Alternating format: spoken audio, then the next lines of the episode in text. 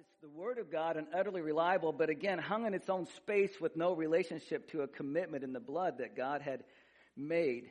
Faith, the authority with which the heroes of Scripture spoke, and I kind of wondered, you know, this authority for them to speak such wonders and, and God to honor His Word. And I, I just began to think, Lord, how, how, how does that all relate? They were speaking out of a prior commitment God had made to them. Uh, and, and even, even the name of Jesus, um, that, that the name of Jesus is the heart of the covenant, uh, his loyal covenant. So if what we believe to be the gospel is not the power of God into salvation, then we need to ask ourselves if we understand the gospel at all. To understand the gospel fully, we must understand what? The new covenant. And then another word for in the Old Testament, New Testament, it, it could have been translated what? Old covenant, new covenant. So our church really could be called the first new covenant, the church. And uh, that was free. That, that was on my own there. No help. You could tell it was really brilliant. The people in the Bible, they lived in the atmosphere of covenant. So as I began to get into this, I'm telling you, when I got, when I began, a little revelation came to me and I just began to bawl and cry and weep because I didn't really have the full understanding of the new covenant like God wanted me to have. And I, but because everything for the word, people in the Bible from Genesis to Revelations, they lived and they breathed the air of a covenant. Uh, uh so all relationships were linked in some way to them to covenant. And the family unit was understood as a covenant, each member being uh, tightly knit to each other with a sense of covenant responsibility. Uh, the old covenant was made with Israel at Mount Sinai. Moses was their representative, because I'm going to talk about that this morning here. It was the covenant of the Ten Commandments, the sacrificial system of offering up lambs, bulls, and goats to cover the sins of the people. The mark and the seal of membership in the covenant was the circumcision of the male. The new covenant is called new because it's made all that went before it old and of no more use as means of salvation. It was not just another covenant that improved on the previous one. The word new means new in, in, in kind, new in every way. That which has never been thought of or dreamed of before. So for, the, for those in the old covenant, they couldn't even dream, they couldn't even imagine, they couldn't even comprehend anything close to this new covenant. So for, when Jesus came and, and he would begin to talk about dying, it was so far from their thinking they really couldn't even begin to understand it. And so this covenant is, is mediated by, by the Lord Jesus and established by his blood. Membership is being sealed by the Spirit of God, who writes the law, the word says, on the heart and the desires of men and women. He is the power of the covenant, enabling those within it to live its promises. So, you could put up, uh, maybe uh, put up on the, on the screen the, uh, the aspects of the covenant. So I kind of want to look at, the, at what they understood as a earthly covenant between a man's covenant. God kind of took that example and he, and he enhanced it and made it, made it whatever you want to say was a kind of a symbol of his covenant he was going to give us. And I just want to talk about that a little bit, aspects of the, of the core covenant. Now, the first one is the representative. And so you can write this down. I'm not going to get to, but maybe one today. Maybe you can look it up on your own. Uh, the representative, the oath, the blessing, the promise, the sacrifice, the seal, the friends, the meal, the place, the memorial. And, and, and it all, it all relates to the way God has established his covenant with us. And, and the last one is the loving kindness. So before I break down the covenant, I just kind of want to give a little definition that I found here of the covenant. So someone had said binding. It's a binding obligation. A binding obligation. The English word for covenant from the, from the Latin means to come together or to agree. The Hebrew word means to bind or to fetter, a binding obligation. In the scripture, it's the ultimate, listen, it's the ultimate expression of committed love and trust and was usually made to define, confirm, establish, or make binding a relationship that has been in the making for some time. It's not a contract. And I'll get into why it's not a contract here in a minute. So if you can't put up the definition there, you're going to take a picture of this as well. So a covenant is a binding, unbreakable obligation between two parties based upon unconditional love, sealed by blood. Now, this is just talking about a human, a human contract that they understood. So, and, and sacred oath that creates a relationship in which each party is bound by specific undertakings on each other's behalf. The parties to the covenant place themselves under the penalty of divine reputation, reputation anyhow, uh, judgment. Should they later attempt to avoid those undertakings, it is a relationship that can only be broken by death. It's not like a contract. Contract can be broken when? About any time, can it? Um, this is not a, it can't be broken. The only thing that could break this is, a, is death. And then it's between the two parties. So in, in the Bible, most covenants were made with unequal, unequal covenants, in the sense initiated by a person with vast more superiority and power and authority, and graciously imposed upon a person of lesser power. So I guess there's lots of examples, maybe like Jonathan and David. You know, when Jonathan made a covenant with David and David with Jonathan. At the time, David was, was running from the king and Jonathan was the, was the prince, was the, the, the son of the king. But they made this binding covenant and David made it with him and didn't break it even after Jonathan was dead. And, and, and he, he showed favor, he showed his love to Jonathan. How? By taking Methuselah uh, into his home and, and he uh, took care of him even though he was crippled so the first ingredient was the representative. So when we're making a covenant here, the first most important ingredient was the representative. So when a group of people prepare to enter into covenant with another party, they select a man among themselves to represent them in covenant making. See, this is really hard for my thinking because I think in terms of individuals. Like, that's how we think in our Western mind, individual thinking. We don't think in a sense of representative. Maybe we do in a law setting, you know, you, you have the, the attorney that represents you, but it's not like that. So, uh, when a group of people prepare to enter into covenant with another party, they select a man from among themselves to represent them in the covenant making. The word represent means to present again. To present again. Get that in your head. To represent the will of another, to speak and act with authority on the part of another, to a substitute or agent for. Knowing the needs and desires of those he represents, the representative represents their case,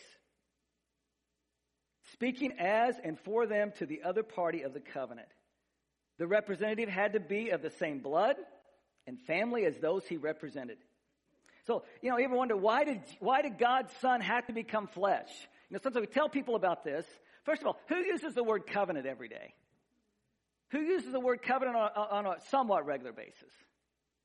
Who hardly ever uses the word covenant? And yet, the Word of God is the new covenant. That's why I'm like, God, I got to get an understanding of the covenant here so I can understand you, so I can understand your blood, so I can understand you as a representative. And I'm hoping there's some other folks here today that God can help us get a grip on that as well. But so the word means to represent, knowing the needs and desires of those he represents. The representative represents the case, speaking as and for them to the other party of the covenant. So this is what got me. So basically, they, this one person becomes the many, becomes everyone. In the sense he represents them. I'm going, to, I'm going to show you that here in this First Samuel here in just a minute, just as one of many examples. So the representative had to be of the same blood and family as those he representative. As a representative, he gathered the tribe, clan, or family into himself and made the covenant as and for them. So that's important to know. He made it as if he was them and for them. So it's not like a contract that they both agree coming together here. The representative is also known as the guarantor of the covenant the one in and through whom the covenant is made and the guarantee that its terms and promises will be kept. So this person now is the guarantor that he's, that this is going to be kept. So the Bible introduces us to a different way of thinking in which people are in a representative person whose actions and achievements become the actions and achievements of the whole family. Are, are you connecting this to Jesus Christ now? So uh, the clan, the tribe. The story of Goliath here represents the Philistines. So let's read this. Now, the verse 1. Now the Philistines gathered together their armies to battle, and were gathered together at Shochoh, which belongeth to Judah, and pitched between Shochoh and Azekah and Ephesdammim. Uh, and Saul and the men of Israel were gathered together and pitched in the valley of Elah, and set the battle in array against the Philistines. And the Philistines stood on a mountain on the one side, and Israel stood on the mountain on the other side, and there was a valley between them. We'd always act this out, but I'm not going to do that for you this morning. But And there went out a, ch- a champion out of, out of the camp of the Philistines named Goliath of Gath, whose height was six, six cubits in a span, and he had a helmet of brass upon his head, and he was armed with a coat of mail, and the weight of the coat was 5,000 shekels of brass, and he had a, a greaves of brass upon his legs, and a target of brass between his shoulders, and the staff of his spear was like a weaver's beam, and the spearhead weighed 600 shekels of iron. It's like, I don't know, we have a big maul, big splitting maul, it's like 15 pounds, know. Try picking that up and imagine throwing that thing as a spear. And one bearing a shield went before him. And he stood and he cried to the armies of Israel and said to them, I used to act like I was Goliath. I said, why are you come out to set your battle in array and not I, a Philistine, and ye, a servants to Saul? Choose you a man for, for you and let him come down to me. Now listen, they understood covenant here. They understood representative as good. Uh, when I would read that in the past, I thought, well, how, how can they all went along with this? Goliath's out here by himself. Just attack him, you know. Why, why, why let this big giant out here, you know, do this? But they understand representative like we didn't understand. If he's able to fight with me and kill me, then we will be your servants. So he has become the army. All the armies in him. If you kill him, then we all surrender. So, and the Philistines said, I defy the armies of Israel this day. Give me a man that we may fight together. And when Saul and all Israel heard these words of the Philistines, they were dismayed and greatly afraid. And now David, and they go into the story of David, and I'm gonna, I'm gonna skip down there here in a few verses. And so David rose, and you know, he goes to the army. So this is going on for what, six weeks? Every day, morning and night. Maybe at noon, I don't remember all of it, but he'd get up and he would, he would just over and over again say, come on, choose a man. Well, you know, he was, he was, what, nine or ten feet tall. And the only other man in the Israeli army that was even come close to comparison was who? Saul. Saul was a cubit higher than the average man. So really he was saying, Saul represents, he's the king, he represents Israel, I represent the Philistines, come and fight with me. So here's little David, a shepherd boy. I don't know. I, I don't picture him being, most of he's ruddy and he's kind of a, a cute little kid, you know, and I, I, most unlikely all to represent all of Israel. And so here he is. He comes and he hears the threats and the men of Israel said, have you seen this man that has come? Verse 25, surely defy Israel, he's come up, and it shall be that the man who killeth him, the king, will enrich him with riches and give him his daughter and make his father's house free in Israel. No more taxes. So David spake to the man who stood by him, what shall be done? He, he just, he just couldn't get over it. You mean, tell me again, am I hearing this right? that this is going to be done for the man, and are you bunch of cowards? He didn't really say that, but he had been confused with all these great fighting men, his brothers and King Saul. And They all let this guy taunt him every day as the representative. Surely there's a man here that will represent Israel. So, so, and the people answered him after this man, even you read, he keep repeating it. He's like, uh, tell me again. Of course, then his brothers, they get jealous and they have stuff to say to him. And then he goes to Saul, and, and Saul puts on his armor. It's too heavy he can't, it's just too much. He, you know, so he takes his, his sling and his five stones.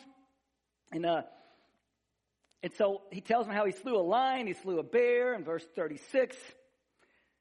Verse 37, David said, Moreover, the Lord that delivered me out of the paw of the lion and out of the paw of the bear, he will deliver me out of the hand of the Philistine. And Saul said unto David, Well, go, and the Lord be with you. I like Saul's answer to that. He's finally, he's like, okay, this man, this guy has something. I think he can represent us. And Saul armed David in, in the story there, and he took his staff in verse 40 in his hand and chose him five smooth stones out of the brook and put them in a shepherd's bag. And I've heard someone say there was five giants. He thought maybe he's going to have to take on the other four, so he had five stones. I, I don't know. Sounds pretty good.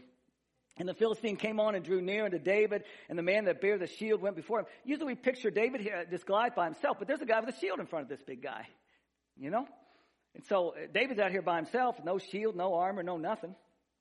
And uh, and the Philistine said, David, the Philistines said to, said to David, Come to me, and I will give thy flesh unto the fowls of the air and the beasts of the field. Then David said to the Philistine, Thou comest to me with a sword and with a spear and with a shield, but I come to thee in the name of the Lord of hosts, the God of the armies of Israel, whom thou defiest, defied.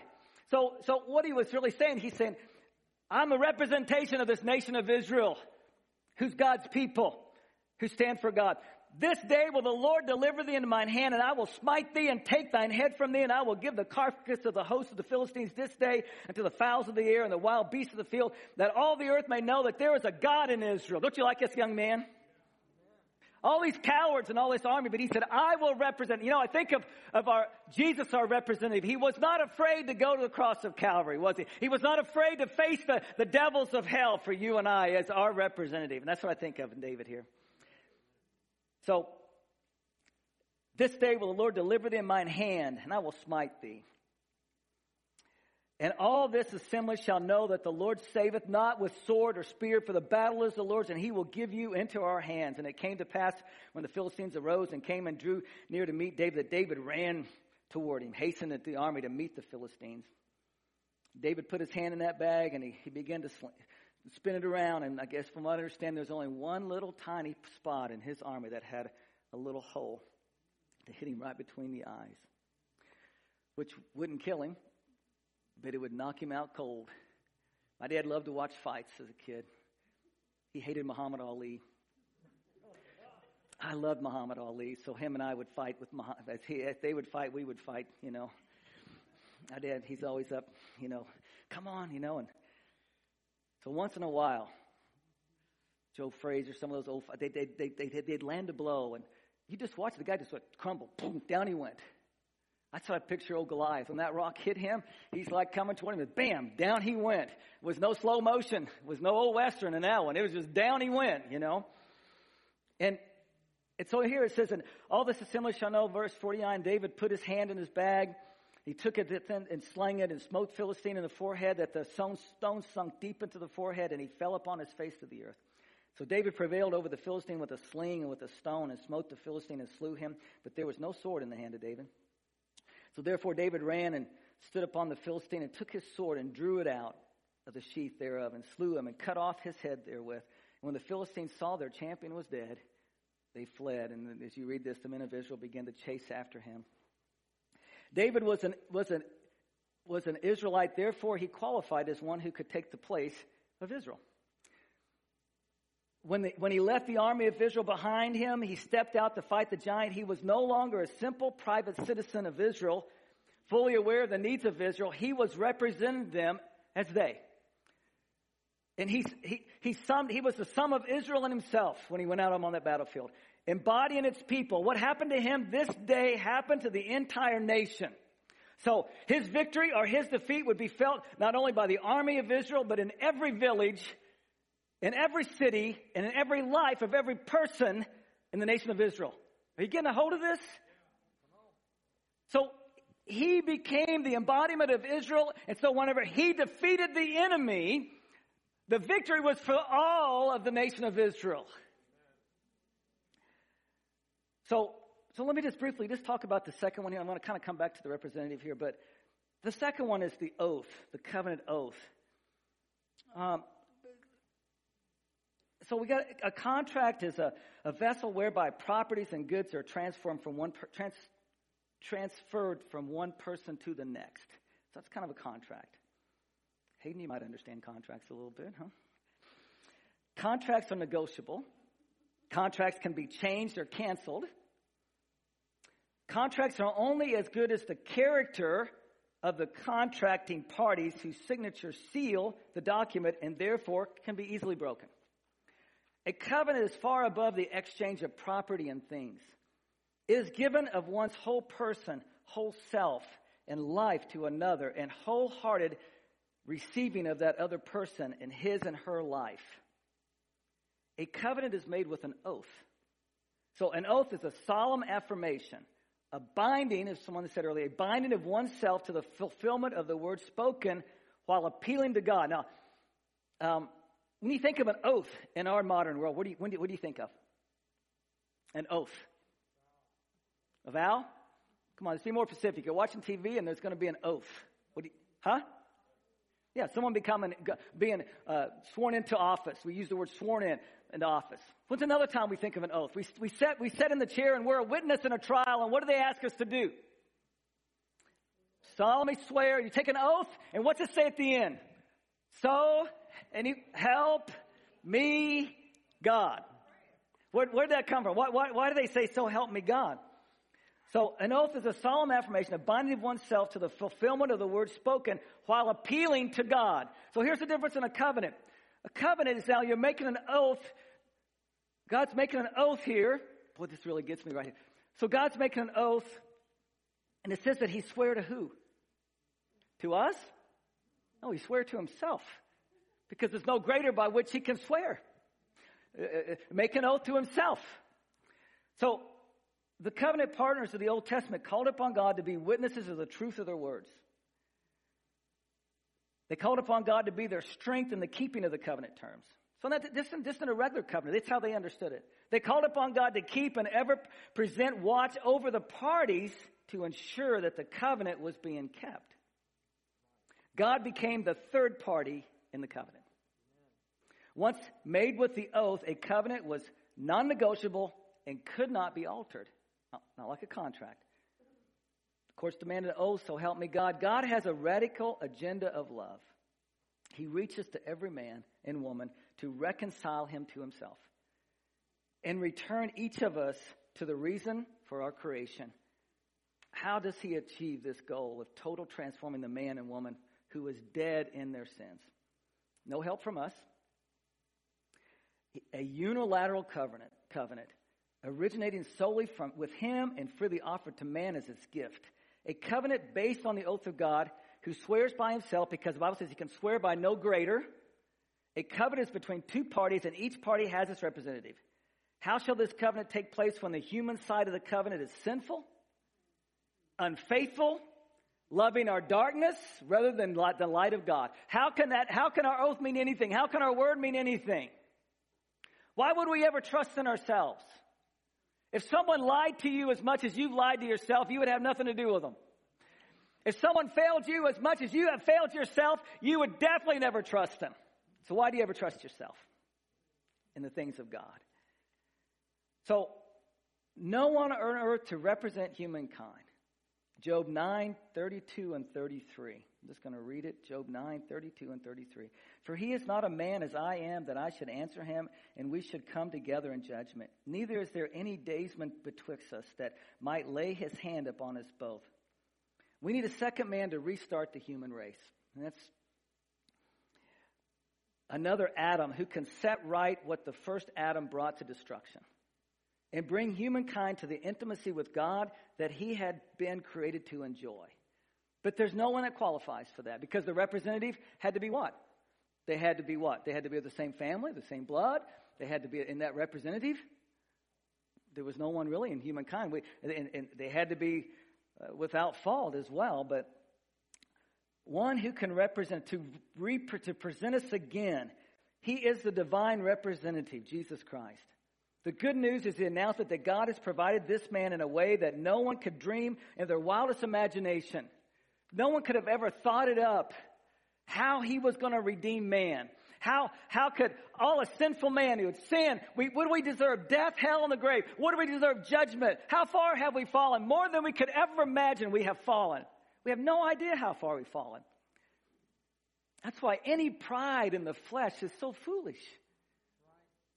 You could be good from this day, you could do perfectly from this day forward, and it would never even compare to how righteous and holy that you need to be because you are so fallen, and I am so fallen. 1 Corinthians 2 9 says, but, it, but as it is written, what's it say? I had not seen. Have you ever connected these verses with the new covenant? I had not seen nor heard, neither had entered into the heart of man the things that God had prepared for them that love him. Before all of creation, before God ever spoke and said, let there be light, he had a plan for mankind. And that plan was a covenant he was going to make. A covenant that could never be broken, that could never be failed, that could never spoil. Before time, God produced the plan. God the Father in His great love determined to send His Son who, without ceasing to be God, would take to Himself our humanity and become flesh. The Son in love for us agreed to come and as a true human live our human life. Think about that.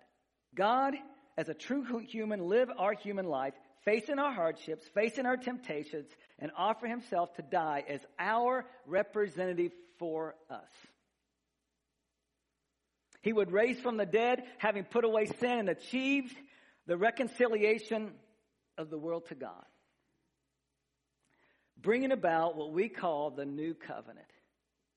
The Holy Spirit agreed to come and make the covenant a reality in the lives of those who believe. Our mediator, our go between, he possesses the nature and attributes of God, Jesus, and so represent him to humankind. And he has taken the nature of humankind without sin and so fully knows the needs and represents us to God. Does both. 1 Timothy 2 5. For there is one God. I don't know. I guess the reason why this got to me as I began to read this and study this is I realized that it's not based upon me. What I realized is how secure my, his love is for me. He has made this covenant between himself. It can't be broken. I guess it just, it just began to make me understand. You know, I, asked, I think I asked family, why do you think God created mankind? Someone says, well, because uh, he wanted fellowship with us. The Bible says he didn't need fellowship. He was all complete in himself. He doesn't need us in any way. That's interesting, isn't it? So it wasn't. I mean, we walk, you know, we walk with him in the, in the cool of the day, and that's what they did. But he didn't need that. They needed that, but he didn't need that. But he created us to love us. God is love. He created us to love us, to love us in our broken state, to love us in our filthiness, to love us in our grossness, to love us as we are, to, to love us so much to become us and die for us. Can you imagine? Can you, no, no wonder no one could ever dream it. No one could ever imagine it that God would become us and represent us. Isn't this good? So, the Son in love for us agreed to come as a true human, live our human life, facing our hardships and temptations, and offer himself to die as our representative, representative for us. He would raise from the dead, having put away sin, and achieve the reconciliation of the, of the world to God, and bring about the new covenant. The Holy Spirit agreed to come and make the covenant a reality in the lives of those who believe. Our mediator, our go between, 1 Timothy 2 5 says, For there is one God and one mediator between God and man, the man Christ Jesus. John, 1 John 2 1 and 2 says, My little children, these things write I unto you that you sin not. For if any man sin, you have what? An advocate with the Father. Jesus Christ the righteous. He is the propitiation for our sins, and not for ours only, but also for the sins of the whole world. Intercessor to go or pass between, to act between parties with a view to reconciliation, to mediate. The Bible says he ever lives to what? Make intercession for us, to our representative, to represent us. Also, one who acts as a guarantee to secure something which otherwise could not be obtained. You know, I, I know in, in the financing, if you try to get a loan and you don't really qualify for the loan, Sometimes you can get what? A guarantor, right? Someone that would guarantee. I remember when I was 16, I went to the bank to buy a car. Seems foolish now, but then it made sense. I was 16, walked into a bank, sat down with the loan officer, said, I want to borrow money to buy a car. He goes, Well, how much money you got to put down? I said, I don't have anything to put down. He said, Well, um, what's your credit like? Uh, what's that? He's like, uh, do you have any anybody co-sign? I said, co what? He goes, you know, someone to guarantee that you're going to pay this. I said, I don't know anybody like that. he goes, you got a job? Hey, I got a job. I can show you my little my little check stubs. I got a job. I said, I promise I'll pay it. And here's the crazy part. They loaned me the money. My dad had to come in and sign because I was only 16, but he, his credit was horrible. And I paid that loan off in six months and went back and traded that car. I wanted a different car. So I traded that one in and I, you've heard about my car troubles. I got a different car and they loaned me the money. And then when I got ready to go to Bible college, I went in and I borrowed money to go to Bible college from this bank. Hey, I had credit after two years. But the point I'm making is that someone had to co-sign. They had to guarantee that if I didn't pay that, they, that, that they would pay it. And I've, I've co-signed since for many people and had to pay it because they didn't pay it. I've got smarter since. So Jesus is our guarantor of a better covenant, of a new covenant. He guarantees it. Hallelujah. I, I, I, hope you can get it like I've I, like it's slight, I just got a little slight revelation of it. I hope you can get it in an even greater way. But I just begin to get a little slight understanding of covenant. It's not a contract. It can't be broken. It's stained with an oath. It's made between God and his son. Hebrews 8 6 says, But now he hath obtained a more excellent ministry. But how much also he is the mediator of a better covenant, which was established upon better promises. Hebrews 9:15. And for this cause he is the mediator of the New Testament, that by means of death, for the redemption of the transgressions that were under the first testament, they which are called might receive the promise of eternal inheritance. What was another word for testament? Is a new covenant. Hebrews 12, 24. And to Jesus, the mediator of the new covenant, and to the blood of sprinkling that speaketh better things than that of Abel. Jesus, the Son of God, is the new covenant where, in himself, the representative of God and the representative of the whole human race, our mediator. Amen. Maybe I'll come back and we've got a couple minutes here and play. And uh, I just want to end by, I want to open the altars and maybe just take a moment just to, if you want to pray in your seat or pray at the front here and just say, God, I help me to really get this true understanding of what it means as you as the representative of this covenant. The core of the covenant is found in understanding the example of the human covenant. The representative in the oath, Jesus, the God man, our and God the Father's representative. The oath made between God the Father and God the Son is eternally secure, unable to be broken. Why? Because God cannot break his oath. He's not a man that he should lie, neither son of man that he should repent. Had he not spoken, shall he not make it good? So whenever he made a binding covenant, God the Father with God the Son, as it can't be broken. what can break a covenant? Only, only, only death, and God is eternal, and He's never going to die. We'll get into maybe more of the sacrifice of the covenant, because in, in a covenant there has to be blood, Pastor Lee has talked about that. And in this covenant, there's a there's a going between the sacrifices. And in this covenant there's loving kindness and there's judgment if it's broken. But so i want to open up these altars and your with your seat and maybe just say god help me get a hold of this what you what what the new covenant really is. Help me understand what it means for you to represent me as you died upon that cross as you